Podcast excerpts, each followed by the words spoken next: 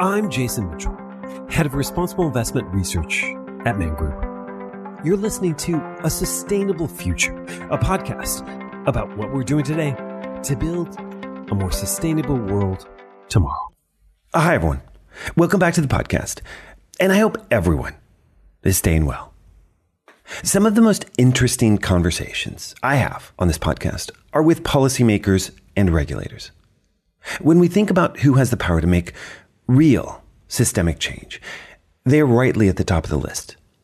And this episode is, in some sense, a behind the curtains perspective on sustainable finance rulemaking and the interplay between European Commission efforts and national priorities. And look, I get it. It seems like there's no shortage of critics of the EU's SFDR, but my view has always been that the first one through the wall is inevitably going to take the cuts and bruises. So there is a profound amount to learn over the last several years from this process. It's also important to understand that Germany adopted its first sustainable finance strategy on the 5th of May 2021. And one of its four key pillars is transition finance, an area formerly overlooked by the EU SFDR up until now. Which is why I'm excited to be speaking with Dr. Esther Wandel on this subject. We talk about how the German Federal Ministry of Finance is evolving its sustainable finance strategy, why it's vital to drive transition finance into the real economy, and what harmonization holds for sustainable regulations and standards. Esther is head of division for investment funds and sustainable finance at the German Federal Ministry of Finance. She focuses on the international, European, and national agenda on sustainable finance and asset management topics. Esther led the financial services team of the permanent representation of Germany in Brussels for two years, where she led and coordinated work on financial services during the German EU presidency. She worked for the European Commission for seven years, as well as the Financial Conduct Authority in London for three years. And last, it's worth noting that this episode was recorded before the European Commission's September 14th announcement of two new consultations seeking feedback on SFDR. Welcome to the podcast, Dr. Esther Wandel. It's great to have you here today, and thank you for taking the time. Thank you, Jason. Thank you for having me. And I'm looking forward to the conversation. It's a great pleasure to be here. Ah, that's great. That's great to hear. And I am too. So, Esther, I'd like to first set up our discussion with why you're here. As the head of the division for investment funds and sustainable finance at the German Federal Ministry of Finance, can you talk a little about what the scope and oversight of that role means? And I guess I'm also interested in how that's expanded given the introduction of so much significant regulation from the European Commission over the last several years. Yes, thank you very much, Jason. So, uh, the role has clearly expanded over time. So originally it was an asset management team and sustainable finance was later on added. It looks a little bit random, but at the end it's not so random because obviously sustainable finance is very much linked to the capital market union from a European perspective. And also asset management plays a vital role. Obviously there are the other sectors, so it's a cross-sector issue, but still I think the asset management industry industry has a vital role here. The topic is very dynamic and takes de facto the lion's share of my time. The role involves working on national policy on sustainable finance, involves work on the EU level and also on the global level. The challenge is also that the implications of that work go well beyond the financial sector and have, I think, also major repercussions for the real economy. So my work became much more interesting, but obviously also much more complex. I would like to add also thought here because I think we have very conscious to be here that, um, particularly from the EU Commission and from the EU side, the Green Deal was very much driven by the financial services sector, which is absolutely fine. But we have to keep in mind that the transition takes place in the real economy. Thus, we need both sides on the table, and that's something we look very much into also in view of the burdens and costs for both sides. The role is a great opportunity, therefore, also to walk new paths. For instance, we are also here in charge of coordinating our Sustainable Finance Advisory Committee, I would say a rather unique body because it's bringing together stakeholders from different, from all quarters, from all areas. So financial service industry, real economy, including SMEs, academia, and civil society. And they have done a great piece of work in the last couple of months already.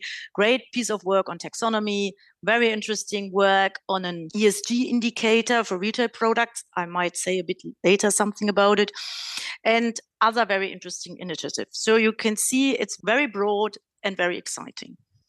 And can we also talk about the relationship to BaFin? And uh, BaFin, of course, is the German Federal Financial Supervisory Authority. It's an independent body, but clearly needs to follow the aims and objectives that the Ministry of Finance sets out. For instance, financial stability of the finance sector. What does that legal and technical oversight of BaFin really mean? You know, what does that interaction look like, particularly in the context of sustainable finance? Yeah, um, Jason, is a topic which goes slightly beyond sustainable finance because it's a more general issue. But I think very generally, I want to clarify that BaFin, as a supervisory body, is operationally independent as it is expected from supervisors according to international standards. The so called technical and legal oversight, which is basically rooted in our constitution and in the German system, um, has to respect this as it is clearly laid out in the principles of cooperation we have with the BaFin. In terms of um, sustainable finance, I think it's very interesting to know that the BaFin has sought its own objectives. It's also a cooperative process. And one of these objectives is sustainability, by which BaFin obliges itself to consider sustainability aspects in their supervision. So this is also very important too for our cooperation, and uh, the BaFin is doing work along these lines. And obviously, we are in an exchange. We have a good cooperation. Particularly, they are also observers in the sustainable finance advisory committees, and there is an exchange. But their role is obviously the one which I have described in relation to sustainability. That's very helpful. I want to take a pause and do a little bit of scene setting. According to data from the BVI, SFDR appears to be a pretty significant driver for the increase of sustainable assets, at least as defined by Article 8 and Article 9, held by German domiciled funds. German sustainable assets, for instance, increased from 660 billion in Q4 of 2021 to 808 billion by Q1 of 2023. A good portion of this is obviously due to reclassifications. But do you see this growth as evidence of the success of SFDR's specific effort to steer capital flows, or is there another explanation? For instance, maybe German norms shifting, or could it potentially represent in the future greenwashing concerns, whether that means good faith misinterpretations of regulation or potentially bad behavior? As Jason, I think it's true that we have generally seen, I think not only in Germany, but almost globally, a tremendous growth in sustainable themed investment products. For instance, UNCTAD in 2022 found out that the market reached about $5.8 trillion and grew about 12%, uh, grew up from about 12% from 2021. The sustainable fund market also, in more specific, also increased. And we know and that's i think also important to keep in mind that there is a lot of demand for such products. So I think increasingly investors seek investment opportunities, which are obviously interesting from the benefit and the return side, but also which create another benefit out, potentially maybe outside mere monetary impact. And this is clearly true for Germany as well as you quoted uh, by your figures. Now, the interesting question you ask whether this is a result of regulation or whether this regulation just following the trend in this respect. So, was there investor demand first, and what happened then later on with the regulation was mainly basically reflecting that trend. I think this is a very open and almost philosophical question. I think it would be very great to have more reliable data in order to indeed measure concretely the impact of regulation and its impact on what is happening. Because at the end, this is what we need to understand regulation because ultimately it's about transforming of our economies.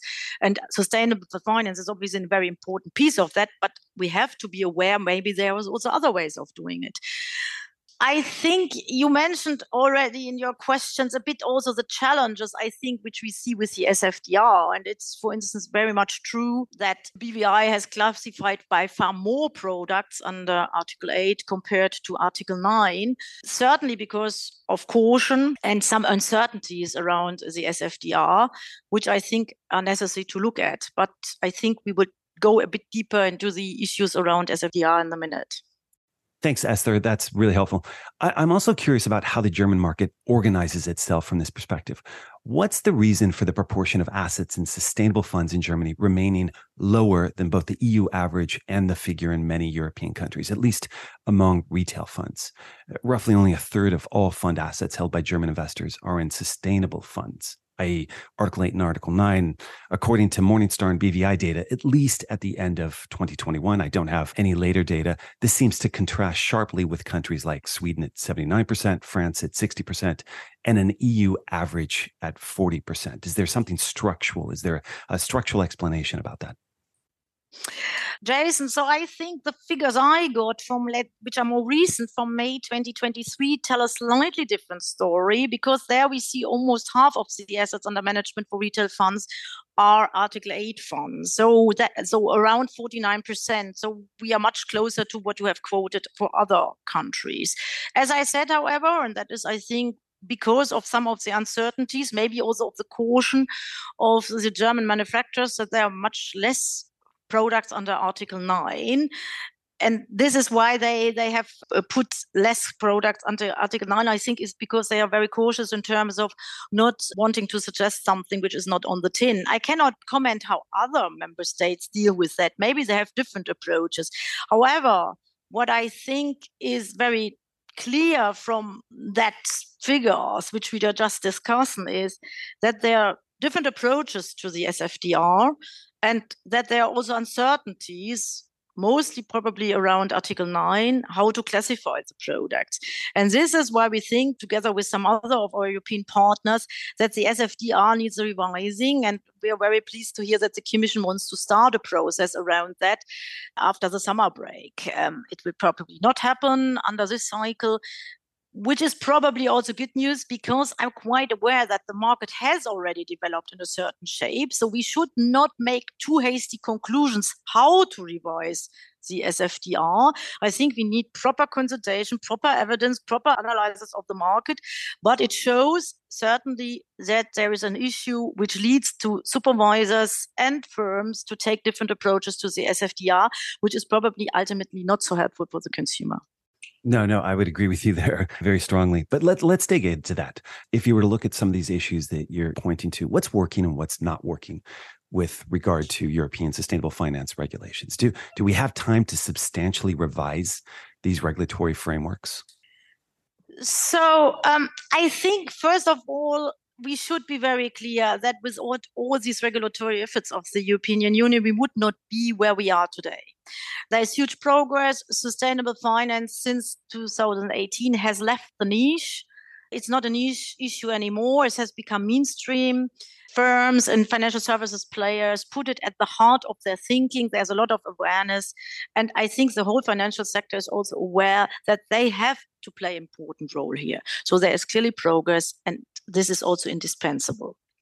At the same time, when you look at a more technical level, there are challenges. For instance, I think we are still dealing with the consequences of the sequencing of the legislation because it started with SFDR, followed by the taxonomy, and it ended up with the CSRD and the reporting standards under the CSRD in an ideal world, I guess we would have turned the order around and would not face some of the problems of coherence and um, inconsistency we are facing now. So I think this is certainly something which needs fixing, and is this making ensure make to ensure that coherence and consistency work will be certainly also some of the major tasks for the next legislative cycle. So there should be a lot of focus, I think, on focusing on streamlining and consolidating.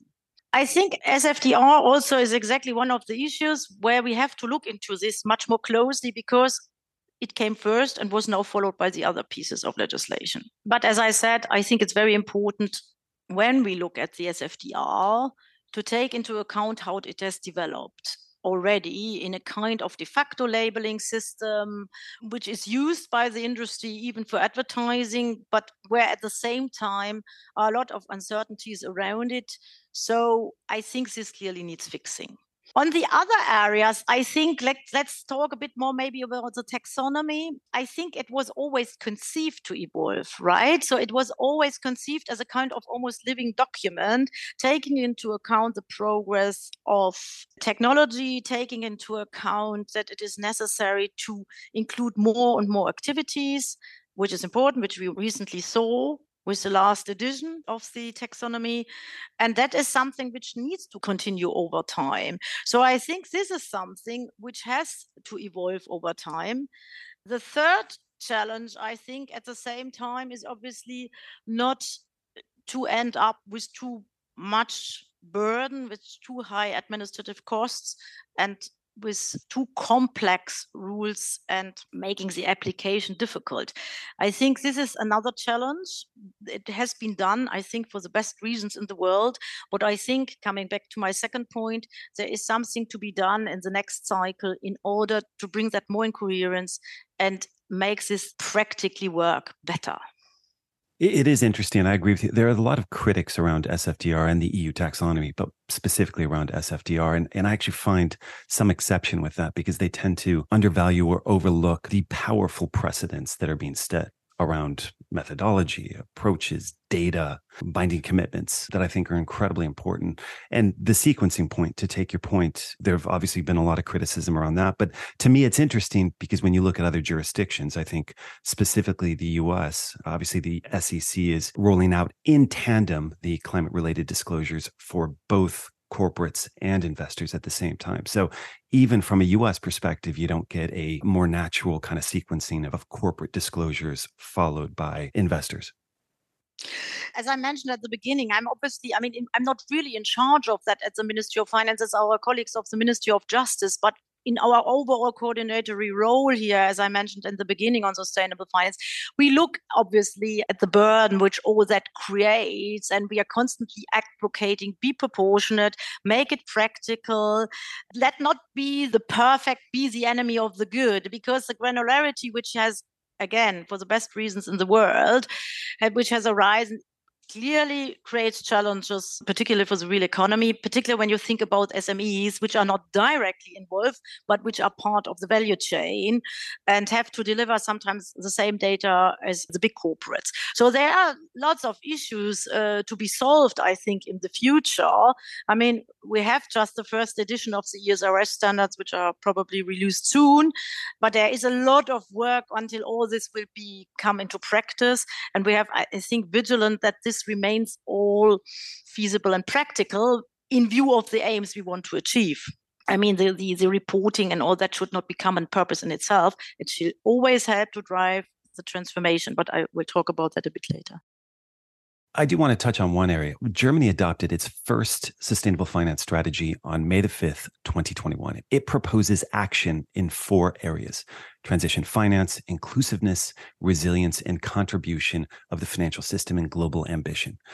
How does the finance ministry reconcile its early focus on transition finance, an area that, that you've already brought up repeatedly and the importance of that, with the idea that the EU SFDR does not specifically address transition? In other words, how is Germany working to drive transition finance and even areas like climate technology solutions outside of European Commission level regulations? This is indeed an issue that the transition is not yet sufficiently addressed of what happens by the EU when you talked about the SFDR, I see also the taxonomy, which is obviously very much dividing Absolutely. the world into green and not green Uh, we appreciate a lot that the Commission seems increasingly also aware of that with their latest clarification. They have done a great effort to show that there is also room for transition under the existing taxonomy, but I think we have still to go further. You know, there was then the discussion of having maybe an amber taxonomy or a transition taxonomy or something like that. What we would be very keen of solving this issue on transition, not always only by uh, reverting back to another form of taxonomy.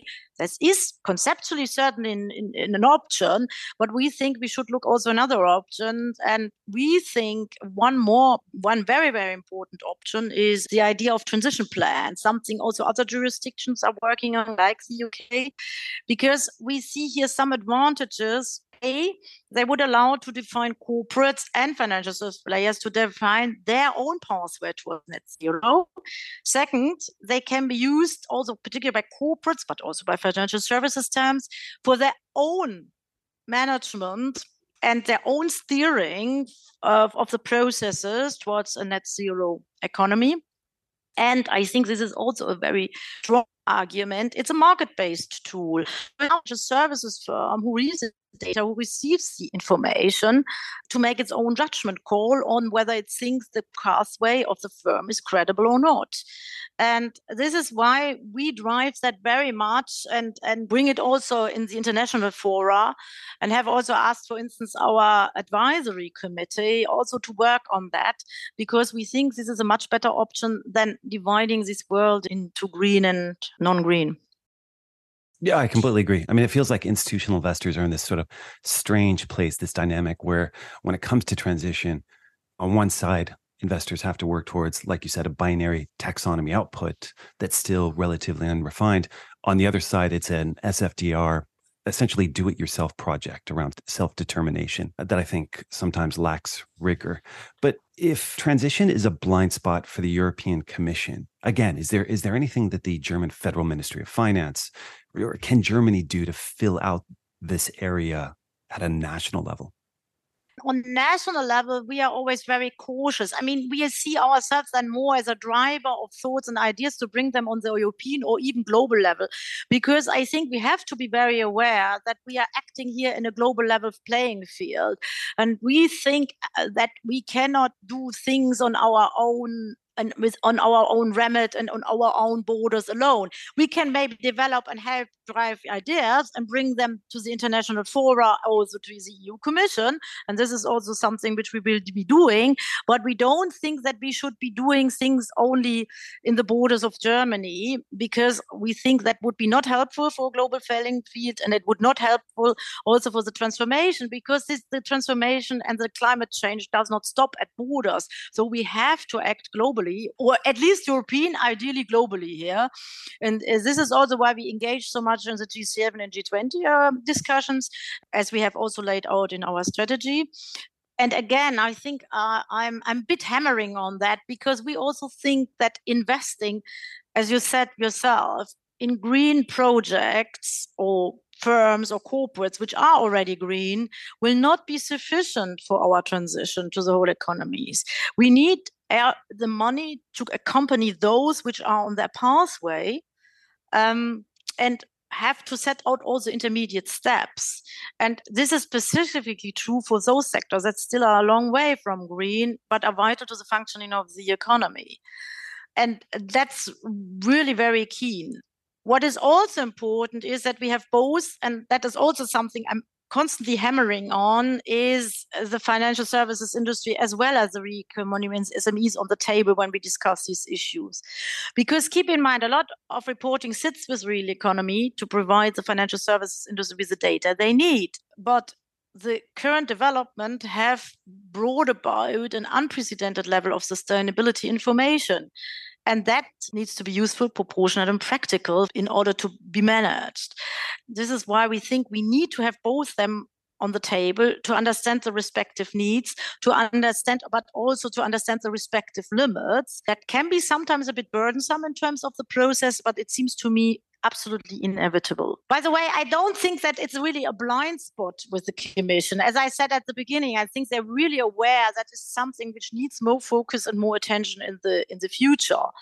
But I think we need more on that. And again, how see we our role? So constantly reminding the EU Commission, our EU partners, of the need and the importance of transition, engage in the international fora on that working actively on transition plans and bring hopefully some good ideas on the table working also that is also something which is very important i think on the consistency between the needs of the financial services industry and the corporates given we have already some legal requirements in the recent agreement on crr banks have to produce transition plans. There's a discussions in the CSDDD ongoing where it's also laid out that corporates need to have transition plans there the ISSB has put it in their standard. So we have to make sure that this at the end works. And that is also something where we see our role in constantly reminding and bringing this idea to the table, because otherwise we get again into this shift of burden from one side to the other, which is not healthy for the ultimate goal. Are there any lessons to be taken or borrowed from the UK, which you mentioned earlier? Is it something like the SDR, which obviously includes transition? Is it something like the transition pathway task force that the UK has set up? Yeah, yeah. So I think uh, we are looking particularly um, and looking forward also to the results of the work of the transition task force because we find it a very interesting concept. Because, as I said, they develop as, as a market led concept which I think is a good lesson and something to be looked at. We like also the idea that they make it mandatory in the sense that there should be a short format mandatory. So if you use, if you publish a, or if you do a transition plan, then you have to follow certain rules. It's not absolutely necessary that you publish a transition plan. I think this is also a very clever way because I think that leaves again market forces to drive, to ask maybe critical questions to the corporate or to the firm why they don't have a transition plan. So I found that a very clever way, and we were very keen to keep on with our um, dialogue within and looking to their further results, which we are happy then also to analyze further for the work here in the European Union and also in the global fora. Your role gives you an incredible amount of policy exposure. How do you see harmonization evolving for sustainable finance regulation, even on an EU basis, which I think you noted? There's a market difference in how some national regulators or supervisors interpret SFDR and position it alongside their own labels. It seems like there's certainly been some gold plating across Europe. So, are national labels a permanent feature or a temporary necessity until the European Commission develops its own EU wide labeling regime? Keep in mind the sustainable finance regulation is part of the financial regulation and we see constantly progress here towards more harmonization so i think that will happen also with the area of sustainable finance and as we just have both noted, these differences in interpretation and understanding, for instance, on the SFDR show that there's more work to be done also on convergence, developing common understandings on certain concepts. Product labels for sustainable finance are not yet addressed by EU legislation. So, in a way, it's natural that national labels emerge. And I find it quite interesting that you put these national labels in the context of potentially gold plating the SFDR, because I'm not entirely sure whether I share that view. I think the problem is more that maybe because the SFDR has evolved into this de facto labeling system, which people use de facto without never having fully defined the borders and the content, it is sometimes the perception arises and that there are national labeling systems alongside. And I think it's very important to keep in mind SFDR was never conceived to be a product label or something like that. It was a disclosure regulation. So in a way, it's natural that national labels where a body or an authority puts a stamp can sit alongside. Nevertheless, I think it's it's very important to have more convergence for certain features of the sustainable investment market. Therefore, for instance, we are very glad that in the latest agreement, UCITS and AIFMD on the there are ESMA guidelines, for instance, on fund names. Obviously, we have still to look at the overall deal. It's not yet finished the work, but that particularly point I think is is a good development because I think that will help one element in that area to have more convergence and understanding. I again, I don't think that fund names are a label. They are, at least from the German perspective, part of the authorization process. But to get a common understanding, a common approach, we think is very important. Because in the absence of EU convergence measures, I think authorities would do their own work if they detect problems in their market. Jason, if I may, I would like to draw the attention of another piece of work our advisory committee is doing. It's not properly related on the SFDR. It's not a product label either. It's but it's sitting in the context of that, which is the idea of an ESG scale or an ESG indicator, a bit similar to the risk indicator we used to know for funds and other product in the KID. And we find that a very interesting piece of work because it shall help to bring more clarity, particularly for retail investors, in terms of the sustainability content of their investment. It would relate, and that's, I think, also a good idea to the MIFID and IDD preferences. So it would kind of slip into that process. And it would be a tangible, visible piece of yeah, indicator which shall help retail investors it's still taking into account the SFDR as it stands. It's so not, something new on the SFDR. It would more sit in the context of PRIIPs. But I like mentioning it here because I find it a quite interesting and useful attempt to bring a bit more clarity on the table, but it's not a label that I would like to stress as well. I'm glad you you brought this up. It sounds like a novel approach. Will it be driven by the EU taxonomy, for instance, in terms of understanding the content within a portfolio? so again, just also to be very clear, it's not a national initiative. It's an idea which we would like to bring on the table in the European debates. And I think the uh, it's a bit premature for me to tell because it's not my work. It's our advisory committee would which would do the work. Uh, I think the way they do it, they try to bring in different perimeters to the table. Obviously, the taxonomy, particularly in the dark green space, will play a role, but they are still setting the final touches. So it's a bit premature to make a big announcements. And I would like to let them do the job because they are the masters of ceremony, not not us at this stage. Great. I want to circle back to the greenwashing point that we discussed earlier.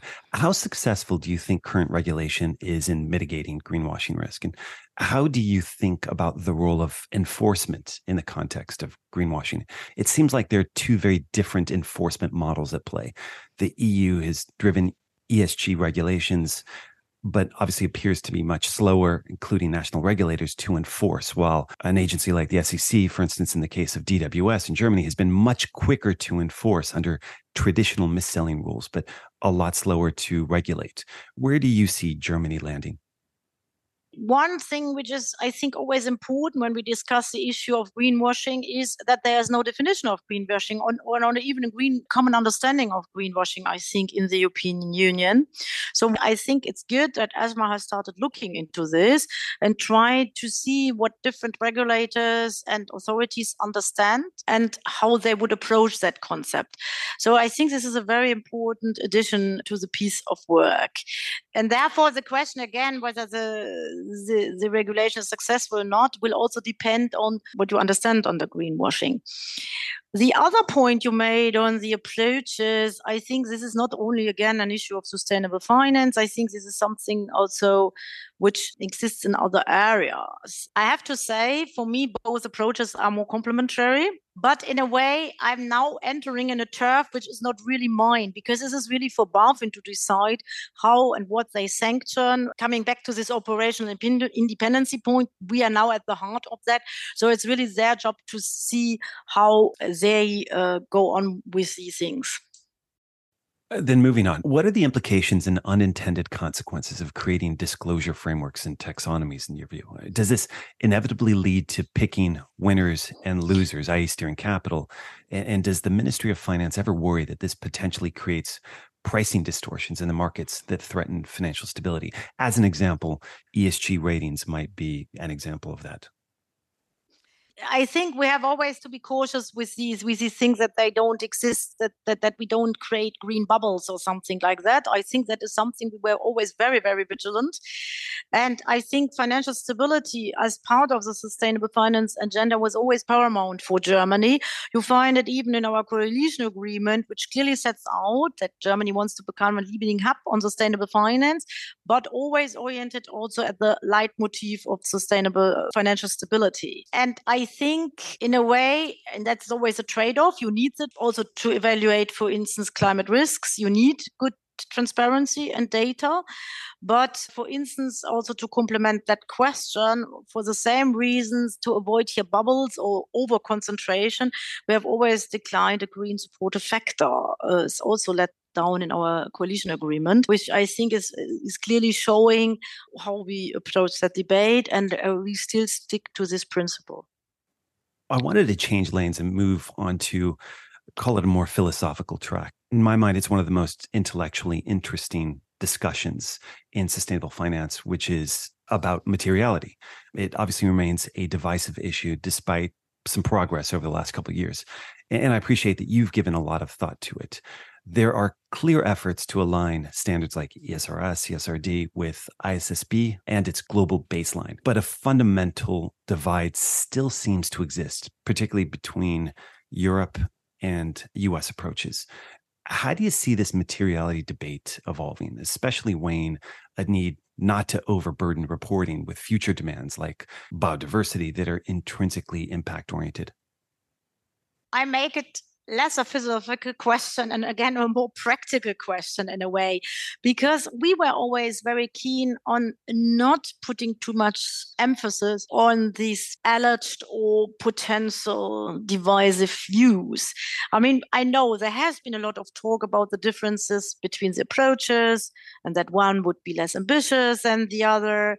We have always approached it from the other side and have always said look more at the similarities we have always also agreed that double materiality, the European approach, is important because we understand it's also important for many investors, as recognized now in the CSRD. But we always also thought that the global baseline, as developed by the ISSB, does not question the double materiality approach. The building block approach they call it now global framework of the ISSB, allows supplements and incremental changes. And we were always focusing on this aspect of interoperability, exactly in order to avoid into the philosophical gap. We always said, let's work on all these areas which overlap, which are similar. Let's work here on alignment. And therefore, we think it's absolutely crucial that EFRAG and uh, ISSB work on their alignment. And we will always hope that they continue that work. But at the same time, let's not put much emphasis always constantly on the differences and the gaps. This is also what we focused on in our G7 presidency and what we will co- continue to do so.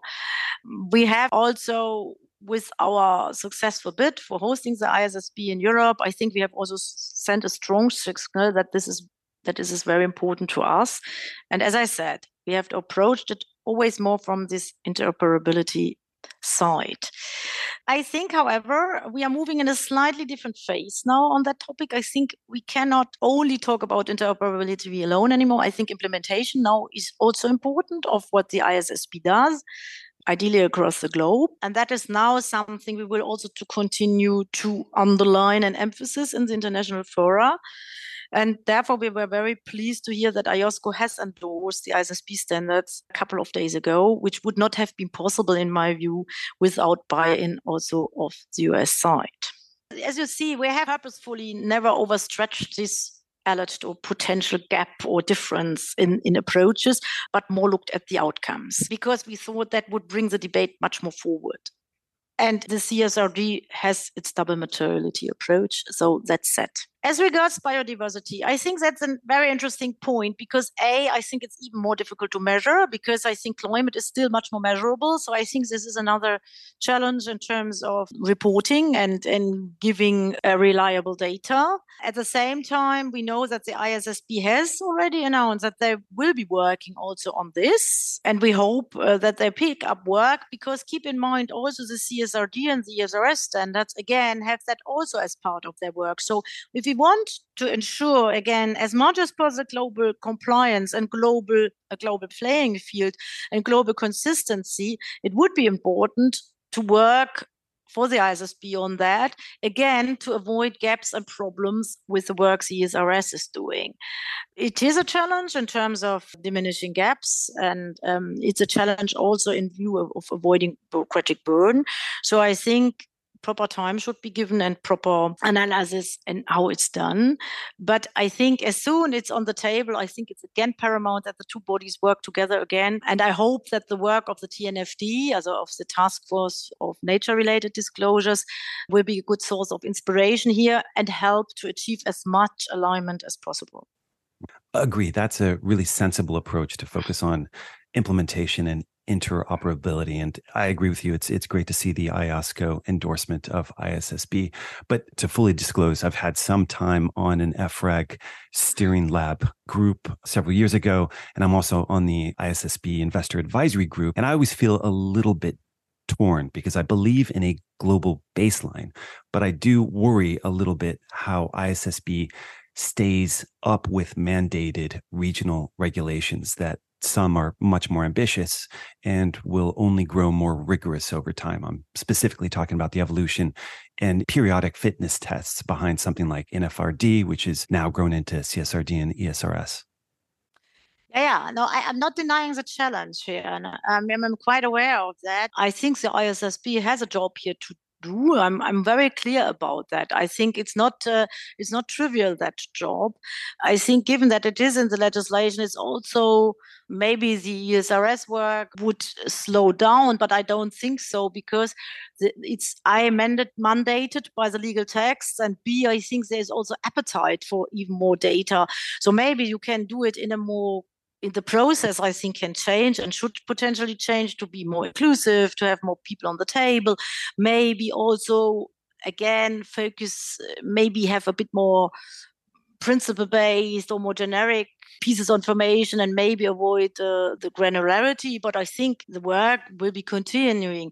And that's why I think the ISSB needs to keep up with this, with, despite all their challenges. I'm quite aware of that. And at the same time, I also sense that in some other jurisdictions, sometimes the other environmental goals, such as, for instance, biodiversity or uh, even others, are sometimes even more important to them than the climate issues. So, in a way, there is maybe also a chance to do some more work here in view of aligning it with the CSRD. But what us for us is important that we don't end up with unpractical requirements that they're too burdensome and that for global players they have to do double reporting or duplications, which would be confusing to investors. That's what we care most about. Uh, final question. The finance industry tends to be a very cautious one. The real time regulatory guidance and revisions to SFDR have driven both upgrades and downgrades, which have had the potential of undermining the credibility of sustainability products. I think we all recognize that. But what's your message to the investment management sector for how to understand German finance ministry expectations in sustainable finance? And particularly going to your point around transition in the real economy, driving that. Jason, if you allow, I would broaden the messages a little bit uh, and go a little bit beyond the investment community, if, if I may so. So, absolutely, I think I would like to pause the following managers. A, we want to create the right regulatory and institutional conditions for the transition in the EU and ideally globally. We absolutely have to make sure that there is a global playing field when we tackle this issue because the EU is competing with other jurisdictions. We touched upon that. And we need to make sure that we do not lose track and that we will be continue to push for that.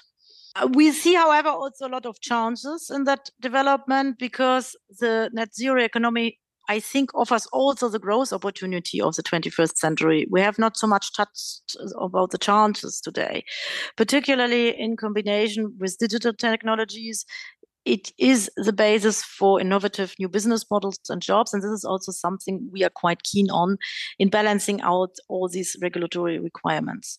And as I said, we are arguing for proportionate, practical, and manageable regulation. Excellent. So it's been fascinating to discuss how the German Federal Ministry of Finance is evolving its sustainable finance strategy, why it's vital to drive transition finance into the real economy, and what harmonization holds for sustainable regulations and standards. So I'd really like to thank you for your time and insights today. I'm Jason Mitchell, head of responsible investment research at Man Group, here today with Dr. Esther Wandel head of division for investment funds and sustainable finance at the German Federal Ministry of Finance. Many thanks for joining us on a sustainable future, and I hope you'll join us on our next podcast episode. Esther, thank you so much. This was a, a great conversation today. Thank you, Jason, for taking the time and offering me the opportunity. I'm Jason Mitchell. Thanks for joining us. Special thanks to our guests and, of course, everyone that helped produce this show.